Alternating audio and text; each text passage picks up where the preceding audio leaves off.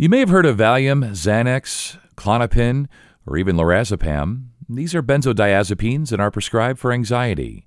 But are they effective medicines or just scary drugs? And joining me today to help answer this question and more, including the benefits and side effects of benzos and whether or not the calming effects outweigh the risks, is Dr. Eric Hansen. He's a psychiatrist with Sierra Tucson. This is Let's Talk Mind, Body, Spirit by Sierra Tucson. Sierra Tucson ranked number one best addiction treatment centers 2020 in Arizona by Newsweek. I'm Scott Webb.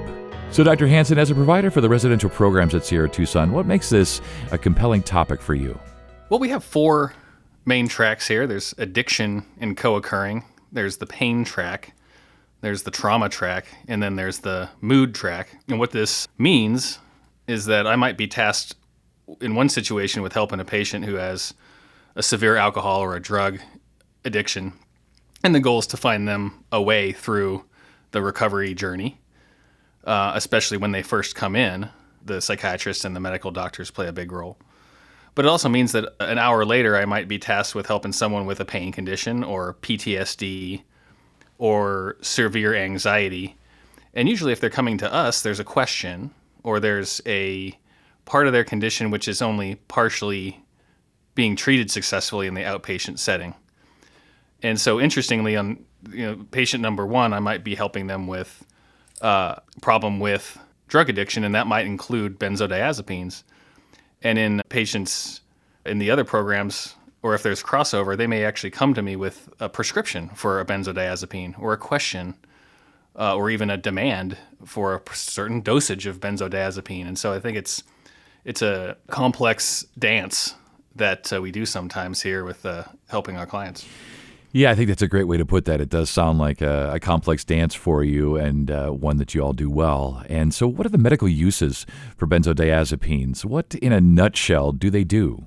Well, it, you mentioned a few of them in the intro. We're talking about examples like alprazolam, which is Xanax, lorazepam, which is Ativan, clonazepam, which is Klonopin, and diazepam, which has the brand name Valium. Uh, that's been around a long time, and uh, a host of other less common ones that don't pop up as much in our uh, clinical practice. And so we might accept a patient who's having, for instance, a, a bottle of vodka every day, and they've decided to undergo detox and rehab at our facility. And the detox is done on, in our on site Copper Sky section, part of our hospital facility, and they do it under close supervision.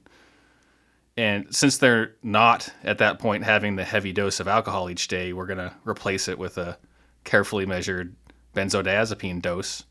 And then we taper the dose slowly so that their body and brain, well, isn't so uh, dramatically shocked from the sudden absence of the vodka that they were drinking.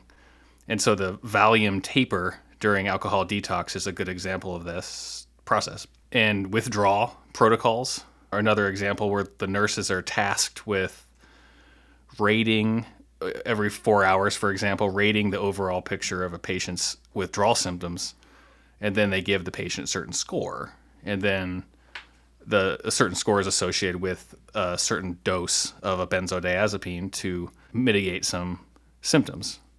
And so in this case, benzodiazepines are part of a medical treatment for alcohol detox, and it's a really essential part. We also accept patients who maybe they've stumbled into problems with overuse or abuse of benzodiazepines, where they've sought out multiple prescribers, or they are buying it off the street, or they are stealing it from a college roommate, or they found a way uh, on the internet or the dark web or something like that to, to get them from a different country and in this case, the medicine that we use, or the class of medicine that we use, comprises the substance use disorder itself. And in a strange twist, especially to people who are unfamiliar with addiction medicine, a person who might be using the triple recommended dose of Xanax comes in for detox and they come in and they actually get another benzodiazepine, probably something similar to the alcohol detox patient with a Valium taper, for example. And it's the same idea. The brain and the body need to adjust slowly in the detox situation. It's a friend and a foe, potentially. What do they do in a nutshell? I don't want to get into the nitty gritty of chloride channels and the nervous system and some of the molecular science. But let's say, like the brain activity, and well, more specifically, the, the nervous system activity has a certain level of neurons firing off and communicating with each other in the sense of like electrical impulses. I always say they try to envision maybe an electrical circuit, but they also kind of communicate like an extremely fast chain reaction, like a string of dominoes that a kid would set up and try to knock over. And benzodiazepines encourage the slowing of that process, the slowing of brain or nervous system activity. And two major players are the chemicals. One's called GABA, which stands for gamma aminobutyric acid, and that slows down the brain. And then there's a counterbalance called glutamate, also naturally occurring in the brain, which excites the brain. And it's like a seesaw or a lever scale. And what benzodiazepines do is they enhance the first one, the GABA chemical, which helps just slightly turn down brain activity.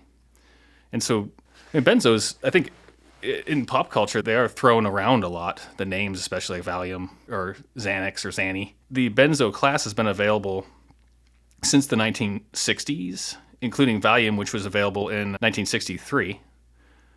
And we see them used in a number of clinical, legitimate situations. Valium, for example, is FDA approved for, I have a list, generalized anxiety, short term anxiety, pre procedure anxiety, convulsive disorder, alcohol withdrawal, muscle spasm from an injury, muscle spasm from a nerve problem, muscle spasm from a cerebral palsy, and uh, other symptoms related to rigidness, certain seizure disorders, and then a lot of the medications, especially psych medications, are prescribed off label. So we see it prescribed for insomnia, catatonia, obsessive compulsive disorder, agitation in the hospital, and sometimes even a kind of a supplement or a buddy medication for a mood stabilizer when we treat people with bipolar mania. We'll focus on common uses of something like Valium in psychiatry. And here's the thing is they can be remarkably effective at temporarily reducing symptoms of stress and anxiety. And that is unfortunately part of the problem. So many patients, when they're seeking relief from emotional distress and they are prescribed something like a Valium or a Ativan or a Xanax, they immediately recognize that other medications that they may take or that they have taken are not as dramatic or effective at globally reducing their subjective experience of anxiety. So it's a very powerful medication, but it's also a very powerful experience for the person taking it. Yeah, I see what you mean, and we're going to talk more about use and abuse, but the natural question I think that comes up because it sounds a little bit like Prozac in a way, but I know that they're different. At least I believe that they're different. So, really, what makes these medications different than, let's say, an antidepressant like Prozac? Good question. Important question. Well, let's compare something like escitalopram or the brand name Lexapro, which is a SSRI class antidepressant, which is actually FDA approved for depression and generalized anxiety. In the basic framework, I use a metaphor sometimes, and I say some medications can help shelter us from the weather today, and some medications can help change the climate. And so, something like escitalopram or Lexapro, it really changes the climate. And what I, what I mean is that over the course of three, four, five weeks, the brain's signal of negative emotion becomes less negative. Stress might still be stressful, but in the case of anxiety or depression, the symptoms will be more tolerable, more subjectively weaker. And this happens over the course of weeks, sometimes uh, maybe a couple months to adjust dosages and let the uh, equilibrium set in. So, in the case of lorazepam, it should be, I would say, taken episodically. And so if Lexapro changes the climate, lorazepam can help with today's weather. And if a patient's having high anxiety, having a bad day, jumping on a plane and they're not so fond of flying, getting bad news, he or she can take a lorazepam and it provides noticeable relief. Like right that moment within an hour, probably in the case of lorazepam. And right here, the patient begins a type of training where there's a learned positive response. And really also a negative response if the patient goes to the lorazepam bottle and it's empty and they don't get relief. So there's a degree of I guess basic psychological conditioning or psychological dependence that can happen like almost immediately once someone actively realizes what it does and what it feels like. But the real basis of the difference between something like Prozac or Lexapro and something like lorazepam or Valium is our two characters that I mentioned, GABA and glutamate. So when we set out to enhance GABA, which is slowing the brain, reducing anxiety, the nervous system has a natural counterbalance with the glutamate, and the brain is really good at engaging this counterbalance if there's a persistent, like daily increase in the GABA action. And so, in addition, once the scale is somewhat balanced, more GABA enhancement is required for the same effect. And unfortunately, if we decrease the GABA action, like someone stopping drinking suddenly or stopping uh, a daily dose of Valium suddenly, then the brain speeds up and it may speed up faster than it would like to. And at the least, this is really uncomfortable and it flares anxiety. And in serious situations, the brain speeding up in this way can be dangerous, causing uh, certain kinds of psychosis or even putting someone at serious risk of a major seizure. And so, this is one of the purposes of medical detox is to prevent that process from uh, happening and getting in the way. So, the difference is something like a SSRI antidepressant, uh, like Prozac or Lexapro. It enhances serotonin but we don't have such a seesaw battle. There's no major chemical in the brain which battles and counteracts serotonin and creates a dependence or a tolerance or deadly withdrawal symptoms that are acutely concerning. This process happens. It happens in well meaning patients. It happens in patients who are not so well meaning and they're seeking out benzodiazepines for recreation or abuse. And it happens in patients who are desperate. They just want to feel less anxiety or less panic or less stress. I mean, I have patients that say, "Why can't I have Xanax every day?" Do you think I'm the type of person that will abuse it? And you have to convey it's not personal. I want to sometimes say like, "No, I don't think you're going to abuse it. I don't think you're an addict. I think you're a human, and I think you have a human brain." You know, I know there's been a lot of talk about the opioid crisis in this country, and benzos have been called America's other drug problem. Just wondering what your thoughts are about this. The opioid problem is of course, you know, very serious and ongoing. And there are many more deaths attributed to opioids than benzodiazepines, obviously. Uh, but the way that the benzodiazepines work, how they slow down the nervous system, it really makes combining the two medications extremely dangerous. And so the fact that there are a lot of benzos out there in the setting of an opioid crisis exacerbates the dangers of benzodiazepines. Some estimates show that up to 75% of benzo related deaths also involve opioids.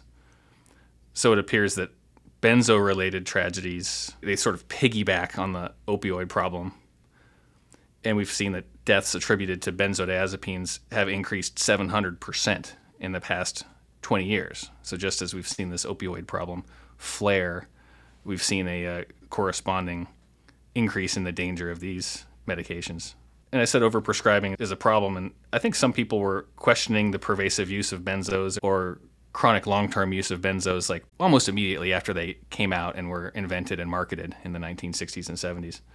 I have a stat uh, from 1999 through 2013. In those 14 years, benzo prescriptions per year went from 8 million to 13.5 million. Those are outpatient benzo prescriptions. That doesn't include uh, procedural uses of them or periods when they were in the hospital.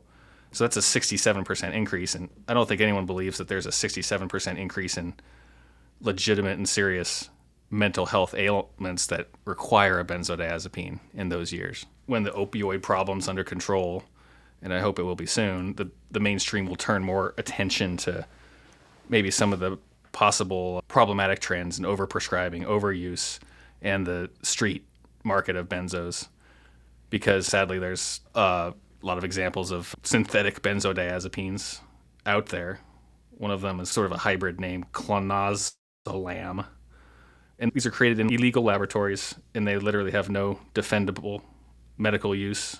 They're for recreation in they're for selling. And that's popping up more and more, unfortunately. Yeah, there's some alarming statistics. I'm still stuck on that. Uh, just been shaking my head. The 700%. Uh, that's incredible.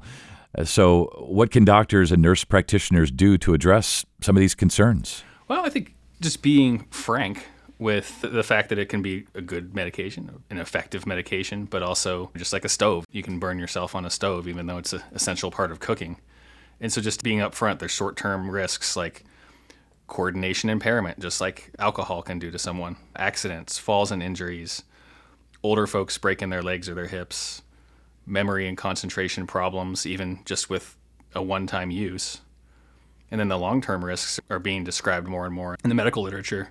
Higher risk of dementia in chronic users. I use that one a lot because I inherit many patients who are on a two or three time a day prescription. Higher risk of depression because it's slowing the brain down. Well, the brain doesn't like to be slowed down chronically in, in the same way that someone who drinks every day might have a higher risk of depression. And here we talk a lot about a phenomenon where chronic or frequent benzodiazepine use in a patient can get in the way of trauma therapy, where this affected brain, this slowed down brain, can't create all the good rewiring that happens in trauma therapy from something like EMDR or really good psychotherapy work. You ask what can be done, and other than being frank about all these things that I'm talking about, I think it is important to realize that there are real uses for this medication as much as I've explained the dangers. There's people who 100% should be on morphine, for example. And there are people that should be, at least in that situation, on a benzodiazepine. But it's a certain situation. It's usually temporary and sort of aggressive type of treatment. Oftentimes it's in a hospital or in a residential setting. And uh, oftentimes the prescription itself is short to the point where it limits the chance for developing the dependence that I talked about. I've met some outpatient psychiatrists who have a very sort of narrow lane who, who they brag about never giving out a benzodiazepine. And of course, there's providers who, you know, how do I say it, prescribe very liberally. They don't have a game plan, or the patient doesn't have a game plan, or the patient doesn't have proper follow up for a game plan. I think it's about finding the sweet spot while keeping the dangers in mind.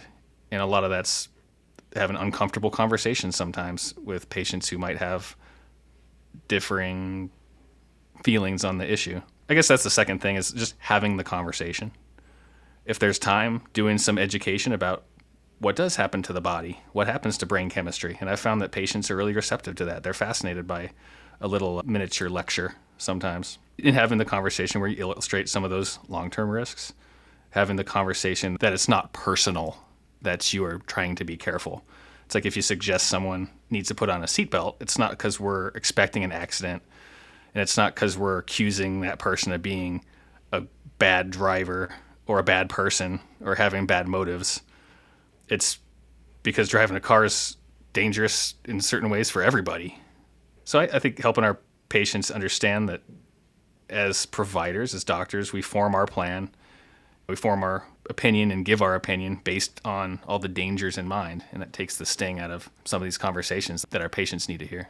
So, doctors, we wrap up here today. Anything else you want people to know, listeners, potential patients to know about benzodiazepines, the dangers, and what Sierra Tucson can do to help?